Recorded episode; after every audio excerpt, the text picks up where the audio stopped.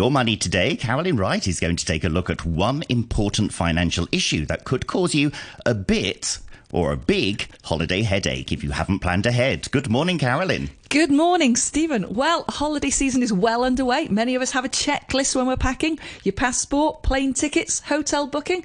What about your cash? In the past, you might have gone to a bank or an exchange to make sure you had some local currency, but with places going cashless, I'm now joined by Annita Thomas, who is an award winning travel writer and the host of Travel with Annita, to discuss that. Thanks for joining me today, Annita. Well, thanks very much for having me. So l- let's talk about how difficult it can be. Have you got any personal experiences of uh, going to somewhere cashless? Well, actually, Carolyn, you described it perfectly when I'm planning to travel. I'm looking at all these other things, but I'm not really thinking about how much money I need to take or if I need to, you know, look at my credit cards or just how I need to travel. And I was recently in Sweden and found out that everything that I had to pay for needed to be paid by a credit card. And that was even small little things like chips or cookies or gum or anything like that that you were wanting to buy that didn't cost very much, you still were paying by credit card. And the interesting thing about Sweden is that they only have about 32 ATMs in operation right now. So that is truly cashless. I mean, 32 ATMs would usually be what you'll find in one area. Yeah, that is a pretty big place to only have 32 ATMs. Now, another even bigger place that st- tourists struggle in is mainland China, and that's down to the ubiquitous use of Alipay and WeChat Pay. In fact, one of my colleagues here at RTHK mentioned just that to me yesterday from their recent holiday. Now, MasterCard is one major player that recently stepped up to change things, allowing people to link their cards to an Alipay wallet. How important do you think it is that companies like Visa, MasterCard, etc., do do this kind of thing? Well, it's eh, extremely important. And the good thing is that most of us do have a credit card or even a debit card. And MasterCard and Visa has made it very easy for us to connect those. You can actually go to their website and just click on the link that's there and they will walk you through it. Because when you get to a destination where it's mostly digital payments, you really are going to need something that connects with the destination and the place where you are more so than what you would use at home.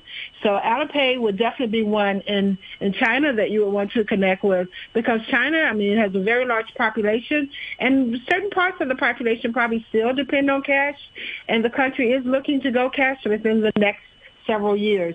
So definitely if you're traveling over to China, you definitely want to do that. But even if you're not going to China, you still will want to check with your credit card company to see what apps you are already using that you can connect with your credit card.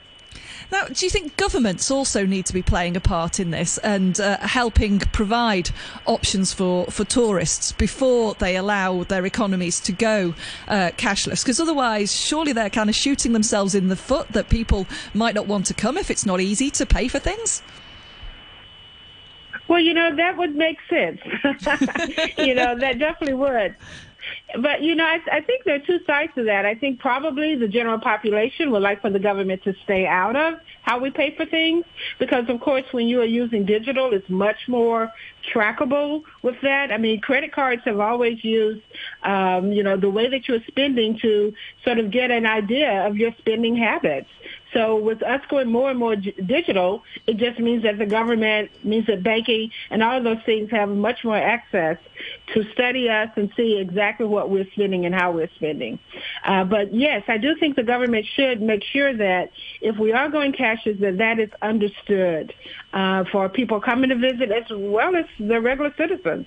I'm not sure how much people really realize how things are going cashless. I know I didn't when I went to Sweden. I was surprised. yeah, and, and, I think you're right. Uh, you know, talking about their own population, that sometimes older people struggle to use these kind of apps and cards. Exactly. I mean, I think older people probably are still, you know, depending a little bit more on cash. And I know I was raised, uh, you know, with the whole idea of cash that you always have enough cash in your pocket that in case something happens, that if there's an emergency, you have something there, you know, that, you know, cash was always considered to be king. If you needed it in an emergency and you had it, then you were much more successful with solving whatever the issue is than if you did not have it. So I think that idea of looking at you know, maneuvering around your day-to-day life, is still part of uh, the way some people live their, their lives. Yeah, I think you're absolutely right that that presumption that you could just use cash anywhere as a, as a backup is, is, something that a lot of people are still used to. So, what would you say people need to do with uh, research in advance? You said you know you you got caught out. What what do people need to need to do to make sure they don't get caught out in case the destination they've chosen is uh, pretty cashless? Well, I think, you know, I mean, we all love Google sort of going and uh, looking up things online, and it's so much easier to do nowadays. Uh, so I would say first start with that the apps that you already have to see if they are accepted in the country where you're going because some apps are not accepted in different in different places.